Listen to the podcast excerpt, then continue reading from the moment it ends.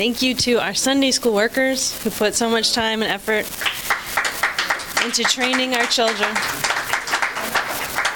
We appreciate you guys, all of you guys. We love you guys. And of course, our children, we are so proud of you and we pray for you all the time.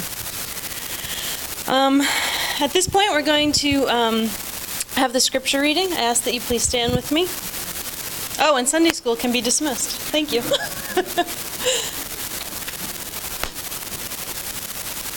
All right, we're going to be I'm going to be reading from Hebrews 9 verses 24 through 28. It says, "For God has entered not into ho- holy places made made with hands, which are copies of the true things, but into heaven itself, now to appear in the presence of God on our behalf." Nor was it to offer himself repeatedly as the high priest enters the holy places every year with blood not his own. For then he would have to he would have to he would have had to suffer since the foundation of the world. But as it is, he has appeared once for all at the end of the ages to put away sin by the sacrifice of himself. And just as it is appointed for man to die once, and after that comes judgment, so Christ, having been offered once to bear the sins of many, will appear a second time, not to deal with sin, but to save those who are eagerly waiting for him. This is the word of God. Let's pray. Dear God, we are so grateful um, at Christmas time when we celebrate your first coming, God. We're so grateful that you came, and we are so anxious with anticipation that you're coming back again for us, Lord. We thank you for all that you have done for us. I pray for Pastor Kyle this morning as he shares your word, Lord. Give him wisdom, open our hearts, help us to hear exactly what you want to tell us. We love you, Lord, and thank you for all that you're doing. In your name, amen. Thank you. you may be seated. so good to see everyone this morning, even though it's raining very hard. Um, sometimes people are a little afraid of the water, even though our bodies are made of 90% water. Thank you, Sunday School, too. That was such a great presentation. We're excited to have Hope um, be a part of our church, um, and we've been excited to see her come home uh, for a long time now. We've been anticipating that, and um, it's really going to be great to to have that.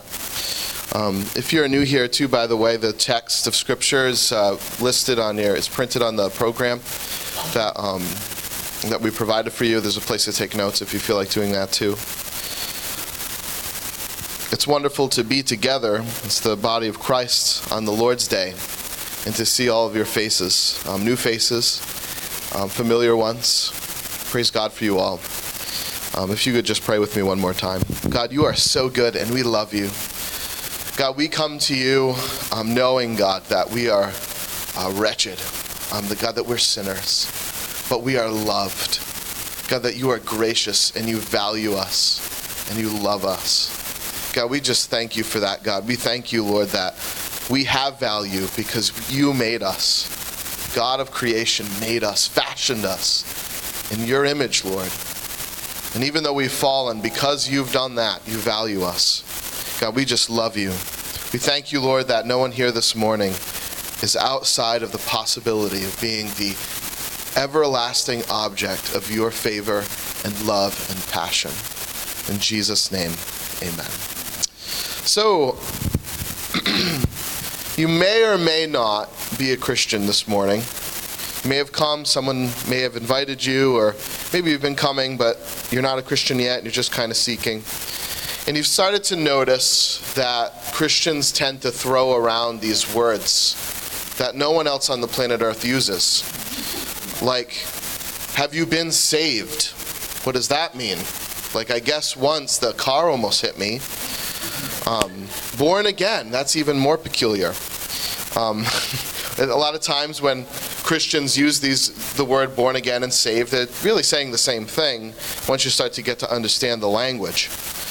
Now, you, you might be skeptical about Christianity. Maybe even you are a Christian, but you seem to think that this language might be a little bit spooky or bizarre. I think some of us, even Christians, might even agree with you that sometimes we, the way we talk makes us look a little bit weird. Uh, what I think Christians are trying to say, though, especially with this word saved, are you saved? It's a, it's a very um, mystical type of word to be using. But I think what we're trying to say is brought out in the last sentence of our text that we read this morning that Christ was offered once to bear the sins of many, and he comes again to save us. Christ was offered once to bear the sins of many, and he comes again to save us.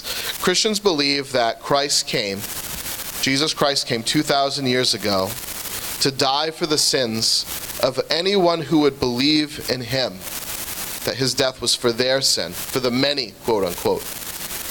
And upon faith in Christ, then, we're saved. We're saved from God's anger towards our sin, his punishment that he would have put on us, but instead he put it on Jesus Christ. So when Christians ask or say, I am saved or are you saved, that's what they're referring to.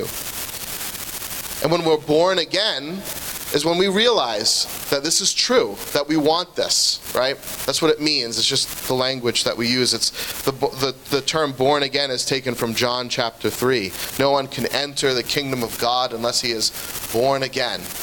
That is given eyes to see. That's the illustration that Jesus Christ uses. For the past few weeks, we've been studying the person of Jesus Christ as a Christmas series called Christus Victor. And that means that Christ is the overcomer. He is the, victor- the victorious one. He is the champion. And we began looking at the per- excuse me at the promise of a savior preserved in the seed of humanity. That at the very beginning of time, when man fell and rebelled against God, God promised Eve that through her seed a savior would come. We continued our series by talking about who that seed would be. That seed was actually the Lord Himself, the second member of the Trinity, the Son of God, not just a mere human child. And on Christmas Eve, if you were here on Christmas Eve, we looked at the actual birth, the introduction of the hero, the victorious one, to, to conquer sin and death for us. When he was born that faithful morning um, or night, whatever it was, in Bethlehem. And the Sunday following, after we discussed the birth, we looked at the um, we looked at the present ministry of Christ. Christ died and resurrected. What's he doing now? That after the resurrection, he ascended to heaven, and as the God man, ruler of creation, he is the high priest, bridegroom, shepherd, and more of his people. That Christ continues to have a ministry and faithfully loves and continues to present his blood for his people to save us once and for all. Okay? The Christ promised to Eve, slain before the foundation of the world, came to die for sinners like you, intercedes at this moment in heaven before the judge of all creation for sinners like us. And this same Christ is coming again. He is coming again. And it's that coming again that is the subject of our sermon this morning. According to, the te- to our text, he came as a babe, as a child, to deal with our sin, but he comes again to save us. And there's that word again, save. He's save, he comes again to save us. Now, isn't that interesting? If you're a Christian, you are not yet saved completely and finally. So if you go up to someone and you say, I am saved, it's not entirely true. You are in the, you are in the process of being saved, and you have the assurance of finally being saved at the coming of Christ. That's a little bit more accurate. I understand it might be a little clumsy to say that like that to somebody, though. you are the recipient now if you are a child of God, of every spiritual blessing in the heavenly places in Ephesians chapter 1. That very simply means that when you come to faith in Christ, you become the object of all of God's favor. All of his joy, all of his character is available to you. That moment that you repent of your sin and believe in Christ. But our salvation is not complete. When he's come, with all our fullness in Christ be revealed. Amen? Believers, we're not to hope even for our own death when we enter into God, God's presence in heaven. The Bible doesn't tell us to hope for that, it tells us to hope for the coming again of Christ. That Christ, just as he left is coming back. It's the grand theme we direct our hearts and attentions to and attention to this morning. Now, there's probably no other doctrine in all the Bible taught more than this that Christ is coming back. Now, I know, like, let me just kind of pause for a second, for a moment. I also know that this, if you're not a Christian, might seem a little fantastic. It might seem a little out there, a little cuckoo, right? Oh, Jesus is coming back. Okay. just try to hear this and understand that the basic Christian worldview is that there is a God, right? And that God sees us in our sin and has pity on us in our sin and sends his Son to save us. And that, that same Son is going to restore this entire creation to its original intent when he comes again. Now, if you think that might sound a little bizarre, I just ask that you be patient with me because we need to approach Scripture either as the Word of God or not. And if it's the Word of God, then that changes everything, doesn't it? And let me just kind of add as a caveat I think most of our ideas about the origin of humanity is a little kooky. I don't think you're going to find a religion or a scientific worldview that doesn't seem a little bit, huh? That what happened? Are you sure? Right? Like it all, it, it, it's all a stretch for us, I think. But if God Himself has revealed Himself to us in Scripture, then there is no doubt, there is no question. The grand theme of the second coming of Christ is what we turn our hopes to tonight. There's probably no other doctrine, like I said, uh, uh, taught more frequently in Scripture than the second coming of Christ. Now, the atoning work of Christ, that's the reconciling of God to man, that God, that our relationship to God was one of enmity because of our sin. It was hostile. So we were reconciled to God, made our relationships um, were brought peace through the work of Christ upon our faith in Christ. Now that's the heart of the gospel. But the goal of the gospel is the coming of Christ. It's the climax of the whole story of Scripture, and therefore it's the climax of all of human history. All of human history is awaiting this magnificent return that Jesus Christ, the King and Creator of all things, is coming back for His earth and for people. It's not a fairy tale, it's not a story, it's true, it's real.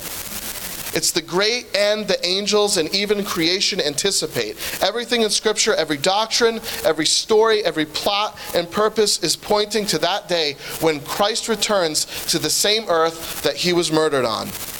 On average, one out of every 30 verses in Scripture concerns the coming of Jesus Christ. Enoch, the seventh born child of Adam himself, said, Behold, the Lord comes with ten thousands of his angels. Friends, the earth tremble, trembles. The trees clap their hands.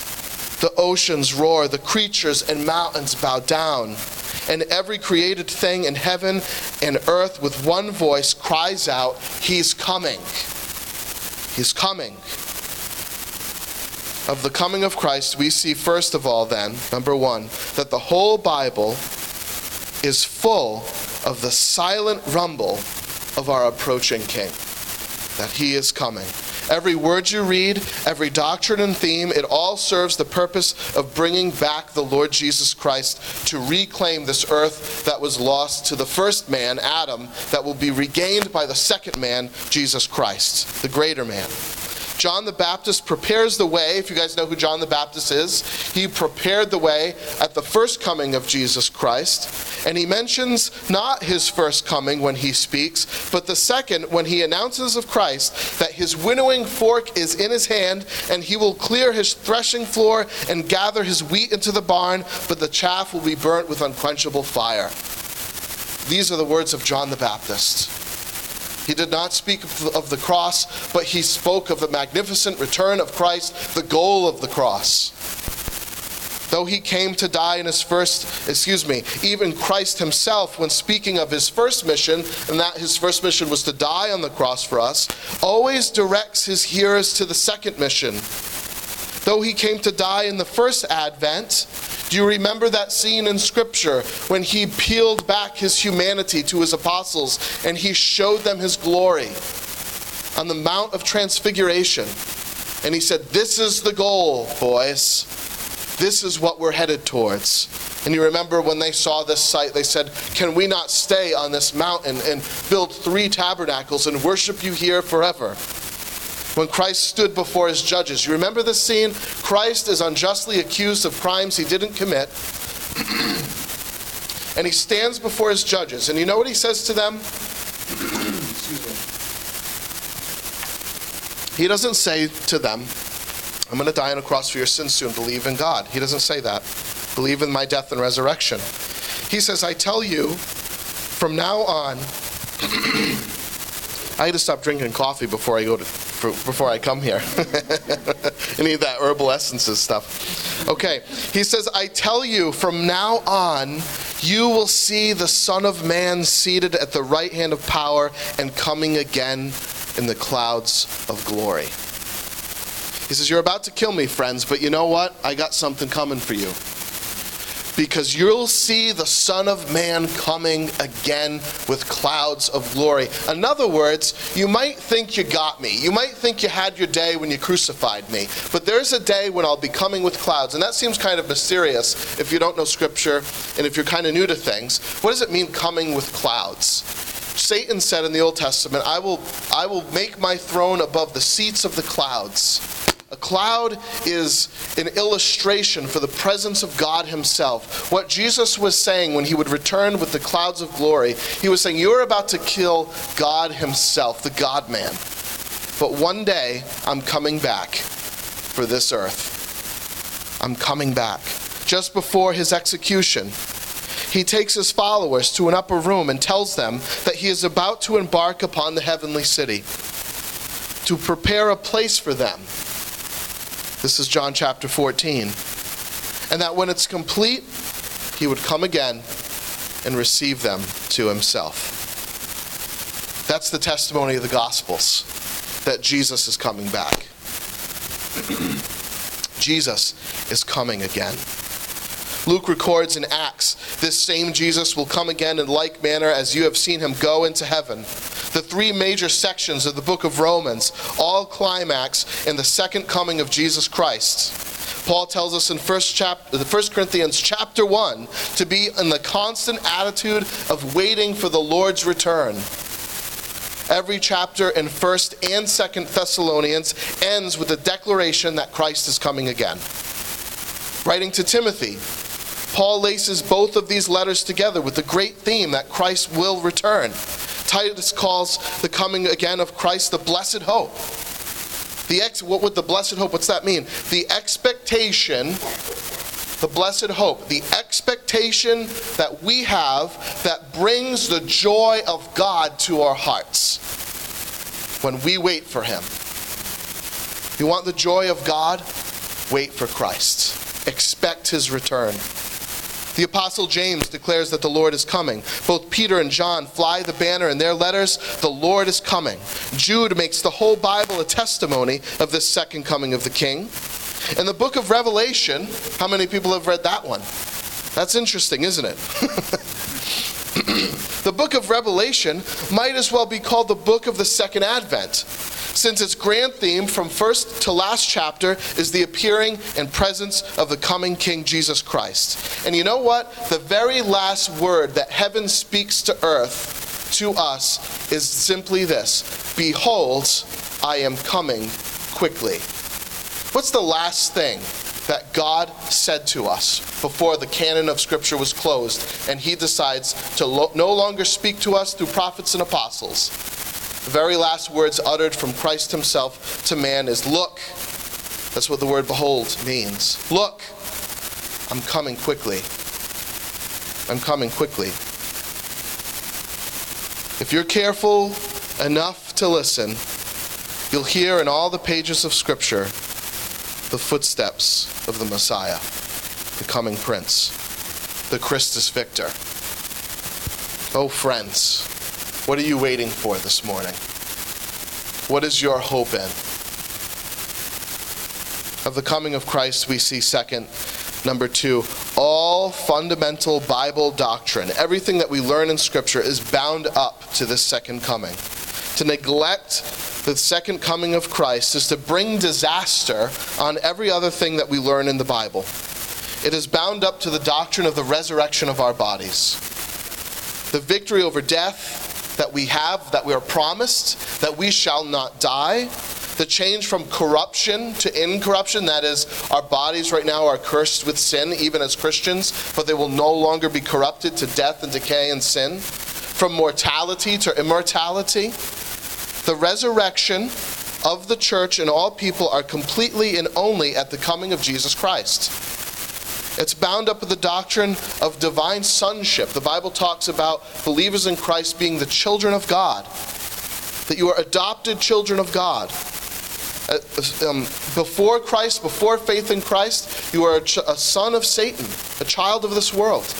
But when you put faith in Christ, you become adopted into the family of the living God. 1 John 3 2 says, Beloved, now we're the sons of God. We're the, the children of God. It has not yet appeared what we shall be, what the sons of God look like. What does this mean? But we know this, that when He appears, we will, when He appears, we will be like Him because we'll see Him as He is. It's bound up with the doctrine of deliverance of creation, of the creation from all bondage. Oh, friend, hold your ear to the breast of Mother Earth and hear her heart in travail. All of the earth groans what am I talking about? The trees, the seas, the skies, everything, Scripture says, is caught under the curse of sin. Romans chapter 8 teaches this. For I consider that the sufferings of this present time are not worth comparing with the glory that is to be revealed to us. For the creation waits with eager longing for the revelation of the sons of God. That means the second coming of Christ. For the creation was subject to futility, not willingly, but because him of, of him who subjected it, in hope that the creation itself will be set free from its bondage to corruption and attain the freedom, the glory of the children of God. Now, this all sounds very religious, doesn't it? The whole creation stretches her neck in anticipation of the coming king.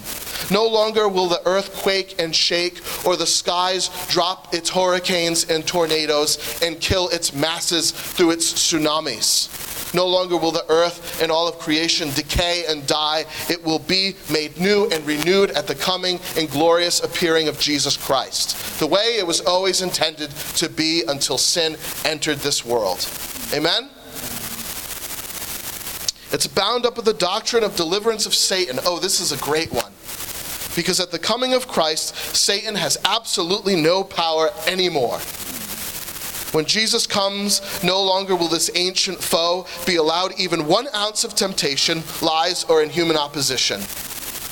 Oh, you, friend, you think you are tempted by Satan now? It will be no more on that day. The church's arch enemy and the chief criminal against all of mankind, who once roamed this whole earth seeking whom he may devour, all in his path, he will be consumed and bound at the presence of the coming king, for the prince will crush his head. Amen? Oh, praise God for that day where sin reigns no more and Satan is bound for a thousand years. The coming of Christ is bound up with every exhortation to Christian living as well. The coming of Christ is bound up with every exhortation to Christian living. That is, when God calls us to holiness, when God calls the believer to be like Him, when God calls the believer to live on mission, it's all bound up in the second coming of Christ. When the church is exhorted to remember the death and resurrection of Jesus in communion, you know, when we take the, the blood and the, the, the, bread and the body, right? The bread's the body, the blood represents the blood. When we do this, we proclaim his coming the terminus ad quem, the goal of our Christian sojourn, the reason we take communion is because we're remembering that He's coming back. When we're exhorted to holy living, we're told, now may the God of peace Himself sanctify you. That's grow you in Christ, right? Grow you in likeness to Him. Sanctify you completely, and may your spirit and soul and body be kept blameless at the coming of Jesus Christ. He says, Why be blameless? Because Christ is coming. When Paul encourages those who mourn their dead, he reminds us simply For the Lord himself will descend from heaven with a cry of a command, with the voice of an archangel, and with the sound of the trumpet of God, and the dead in Christ will rise first. You think that you die Oh, friends, we die just for a moment, just for a blink. And then when he comes, he raises us at the trump of God. And those of you who are alive when he returns get caught up. You don't die, but you get caught up with him in heaven. Then we who are alive, who are left, will be caught up together with them in the clouds to meet the Lord in the air. And so we will always be with the Lord. Therefore, comfort one another with these words. Comfort one another with these words. Oh, are we so foolish? Are we so foolish? And I am such a fool, friends. Because I know how often I forget this, and how often I don't anticipate this. And I let the world and my anxieties and all the different conundrums of life interrupt what is the hope of eternal life that Christ is coming.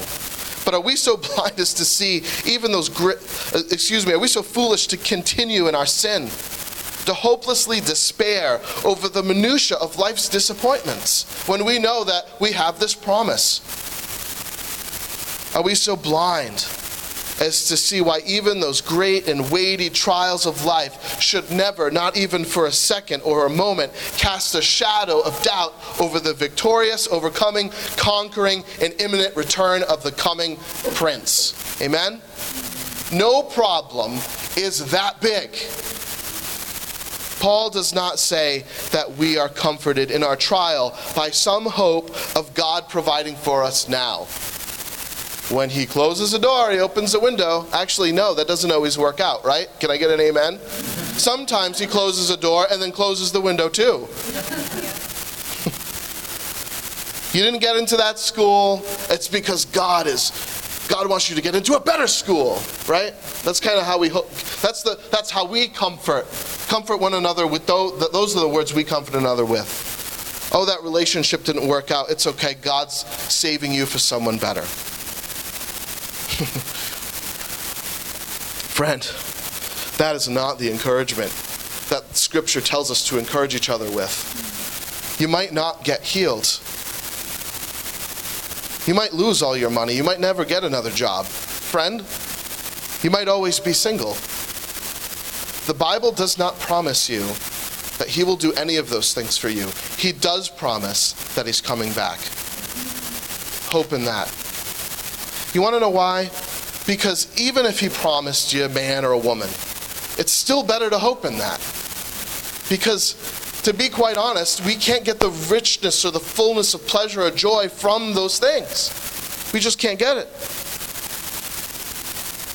The risen Christ announces in his last revelation to the church we have a single guarantee he comes quickly.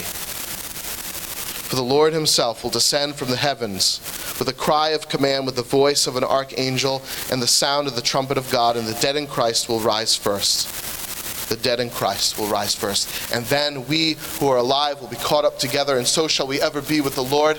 Comfort one another with these words. Friends, what are you waiting for? A job? Peace in your marriage? What are you waiting for? Wait for Christ. He's coming. He's coming. The only comfort you will ever find in life's trials is the comfort of the coming King.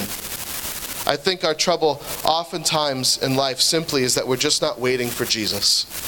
We're waiting for something else. We're waiting for His creation. We're waiting for accomplishment. We're waiting for attainment. We're waiting for entertainment, fantasy, recognition, affirmation, you name it. Those are the things that we end up waiting for.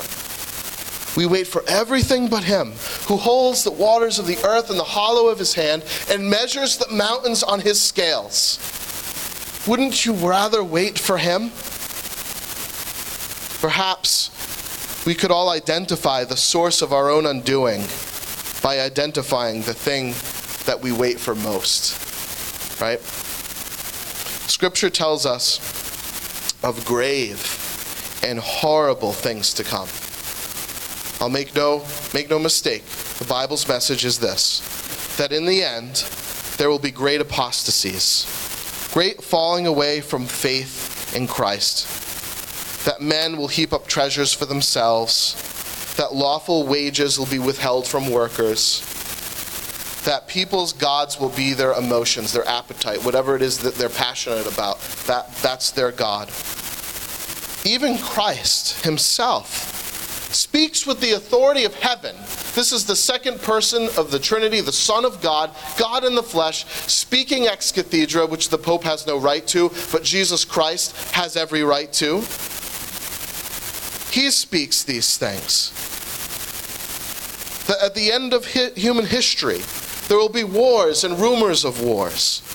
That all will be under the spell of Satan. And one pastor notes this when Christ would give comfort, in the darkness which his words seem to inspire. You see what he's saying? So often the words of Christ don't bring light, they bring dark, oh, they bring gloom and despair. And that's going to happen. So he says when Christ would give comfort in the darkness which his words inspire, you know what he does? He does so by assuring us that in the deepest hour of the earth's spiritual midnight, he himself will come as the light of the world. That light without which the earth abides forever in darkness. Oh, are you this morning in the deepest hour of your spiritual midnight? Is that you? Well, remember this He comes quickly. He comes quickly, and He will appear as the light of your world. Oh, friends, what are you waiting for? What are we waiting for? Number three, he is to come a definite second time. A definite second time. Some people suppose that as they teach Scripture, that Christ has already come. That he comes like in the joys of life and days lived well, that Jesus returns in that. That he comes as he provides for us. That's how he returns. That is a, that this appearing is like somehow spiritual or mystical or it's mediated through some other object, right? But as our text reads in Hebrews, he shall come a second time. He, the person of Christ, will return. And doesn't Matthew 24 make this plain? Imagine this terrifying verse. Meditate on it. Immediately after the tribulation of those days, the sun will be darkened and the moon will not give its light, and the stars will fall from heaven, and the powers of the heavens will be shaken. And then will appear in heaven the sign of the Son of Man, and then all the tribes of the earth will mourn, and they will see the Son of Man coming on the clouds of heaven with power and great glory. Oh, there is great tribulation forecast in Scripture from the beginning to the end, but especially as the end, this tribulation grows more dramatic and more extreme. And when it doesn't seem like it can get any worse, the Lord Jesus Christ, with a trumpet blast, returns. He returns actually and physically. Friends, this could not have happened already. When has the sun been darkened? When have the stars fallen from heaven? When has the world seen the return of Christ with their eyes on the clouds of heaven? No such things have ever happened in the course of human history. The coming of Christ is a future, and it is actual and physical appearing of Jesus. The coming of Christ is not a thousand and one things, it is a real return. For the Lord himself will return, will descend from heaven. This same Jesus, the book of Acts, like you saw him leave, will also return, declares the angels we will see. Imagine this your eyes and your eye sockets. The light will blast through, reflecting the person of Christ. You'll see him with your eyes. You'll hear his voice with your ears. You'll know what the Son of Mary looks like. You'll get to see him. The earth will hold him up again in the dust of the earth that makes up his body will rule the earth. Oh, friends, what are you waiting for? Number four, the coming of Christ is imminent. It's imminent. That means it can happen at any moment. At any moment, Christ could come. Watch therefore, for ye know neither the day nor the hour when the Son of Man comes. What's going to happen? Am I going to get that job? Gone. The, the, the day that you thought you were like you were going to be told you were going to get it or not didn't even come. and it won't matter. It's at any moment. The, it is clear. The apostles themselves, when Christ resurrected and ascended into heaven, expected him to come back within their lifetime, before they died.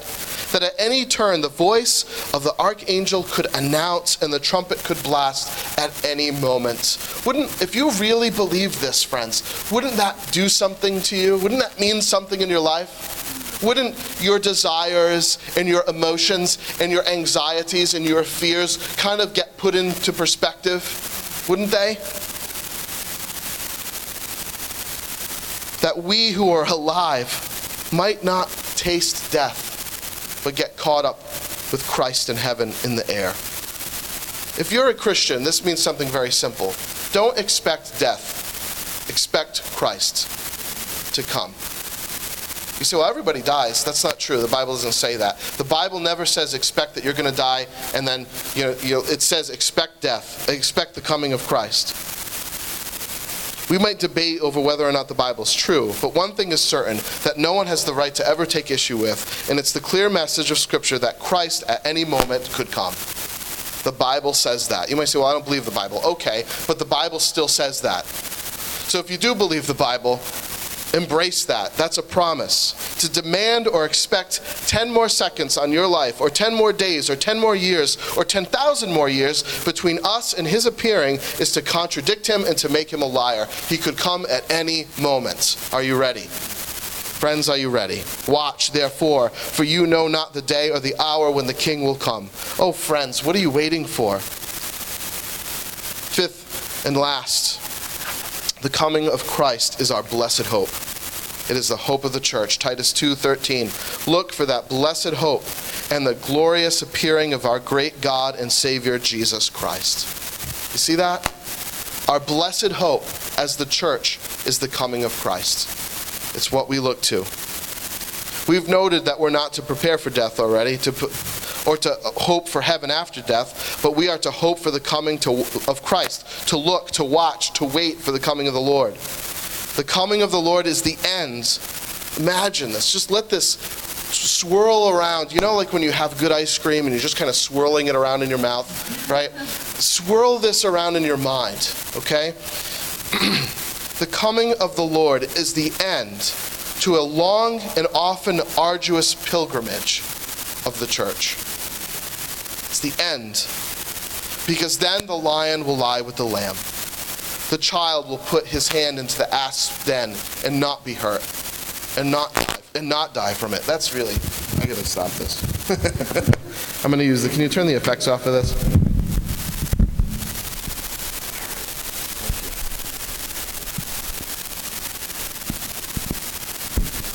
Okay. The child is going to put his hand in the asp den. We just had a friend um, who lost their four year old uh, boy to a fire in Westport. That was just an old friend. Oh, friends, when he comes, no more. No more fires. The prince of darkness is bound for a thousand years, and the Son reigns supreme. It means final triumph over sin. You know that thing that you just, you know, you just have trouble overcoming?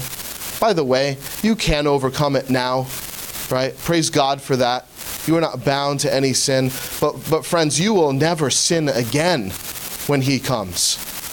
You will always, your heart will always be captivated by the beauty of Christ, and your life will always be found in submission to Him. No more temptation, no more struggle. It means the presence of the King. It means the realization of all the churches hope for. It means that all the world will be brought to the feet of Christ crucified, risen, and glorified. And it means that the knowledge of the Lord will stretch from one end of the earth to the other. Watch, for he comes quickly at any time. Christ's coming is the hope for Israel the nation of Israel, when they see the, the Bible is very clear about this, when Israel sees the Messiah coming in glory at this coming, they will all believe on him and all Israel will be saved in Romans chapter 9. the king of Israel, the king of David, will regather his people, and his church will reign with him. And, and all people will worship the king in Jerusalem.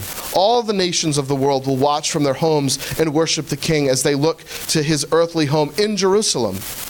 And it shall come to pass that every one that is left of all the nations which come against Jerusalem shall even go up from year to year to worship the king. When Christ returns, every knee bows, every tongue confesses that Jesus is Lord. Oh, he's coming again. And this coming is a hope for world peace, for a world at peace.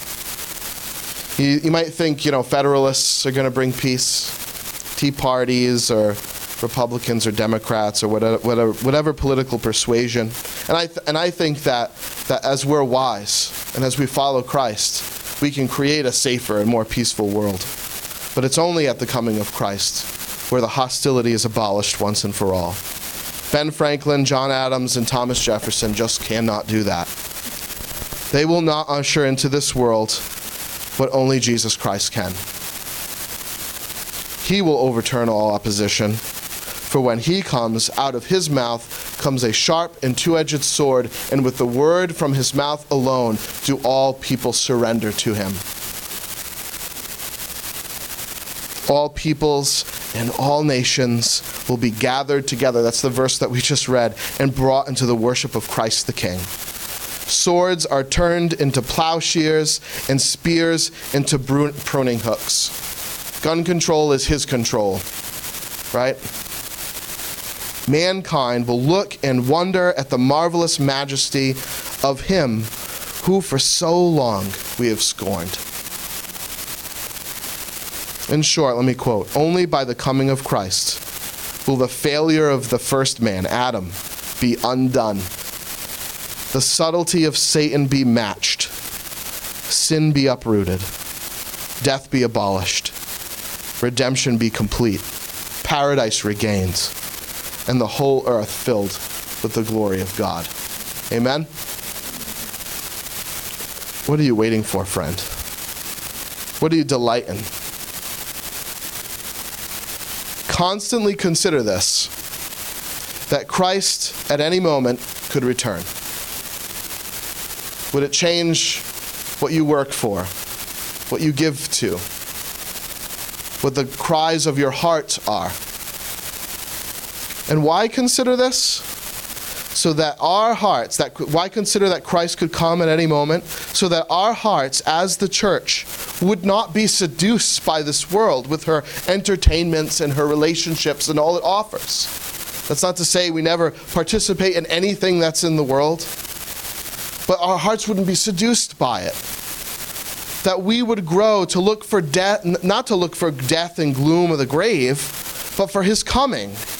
That there's something more imminent than death, and that's the coming of Christ that at any moment the Master could come. And friend, if you don't know Christ, you will either be the object of his grace or his wrath. The door of his grace could close forever. So today, if you hear his voice, don't harden your hearts because he comes quickly. He is coming quickly. Believe in Jesus Christ this moment so that when he comes, you'll be his bride and not his enemy. Amen. Oh, and for us, the Christian, consider that he could come at any moment so that we would be on constant alert to proclaim the gospel to those who either will be consumed by his presence or received by his presence. That we wouldn't be found sleeping on the breast of hell when he returns. Oh, we can't meditate on this too much. It has a way of purging, us, right? Focusing us, driving us to live on his mission and not on our mission. And I want to close with one more thought from a wise pastor. If you would just bow your heads and close your eyes, we'll pray.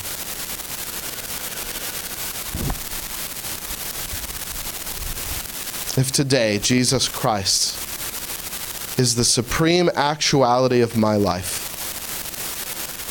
if today this written word is to me the symphony of heaven and of earth, if today my faith is stronger and my hope is brighter.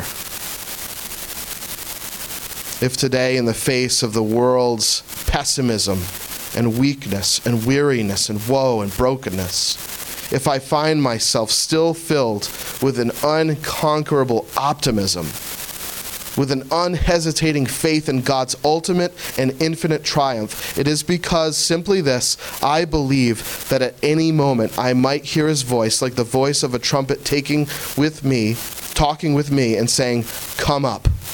And that in an instant, in the twinkling of an eye, I may be in his presence. Oh, and when we're in his presence, we won't lay down our armor and be at rest but we will be dressed in the Master's likeness.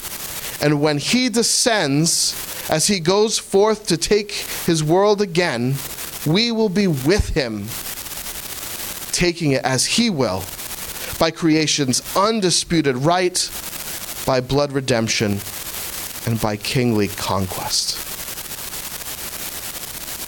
God, I pray, Lord that as we disperse, as we go home, we wouldn't forget that you're coming 10 minutes after we leave. That we wouldn't flick on some TV show and forget to live in anticipation that you are returning. God, purge us with that thought, heal us with it Give us your power to live in that victory now. And I pray, Lord, that we would live on your mission and not our own. That we wouldn't comfort ourselves and each other with the hope of earthly possession. But God, that we would comfort, be comforted by this and this only, that you come quickly. Friend, if you don't know Jesus Christ this morning, 2,000 years ago, he died for your sins. People like you, he died for people, sinners like you. And if you put faith in Jesus Christ, the Son of God, the God man, that he died the penalty that you deserved, that God's wrath was poured on him instead of you, for by grace you have been saved. It is a gift of God and not of works that he alone bears the burden of all the punishment. Repent of your sin this, mor- this moment. Believe in Jesus Christ. And friends, when he has come, he will call you up, and death shall be no more. And this moment, you are forever secure in the mighty hand of God your Maker. If that's you, friend, I want to ask you to be brave and to tell me that you've done that. Don't let two seconds go by after church closes without coming up to me and telling me so that I can pray with you and encourage you. God, for the rest of us who know Christ, how often we get distracted and fall asleep. God, I pray that you'd wake us up, that we would be diligent to live for that day when Christ comes again. God, we love you and we thank you so much in Jesus' name. Amen.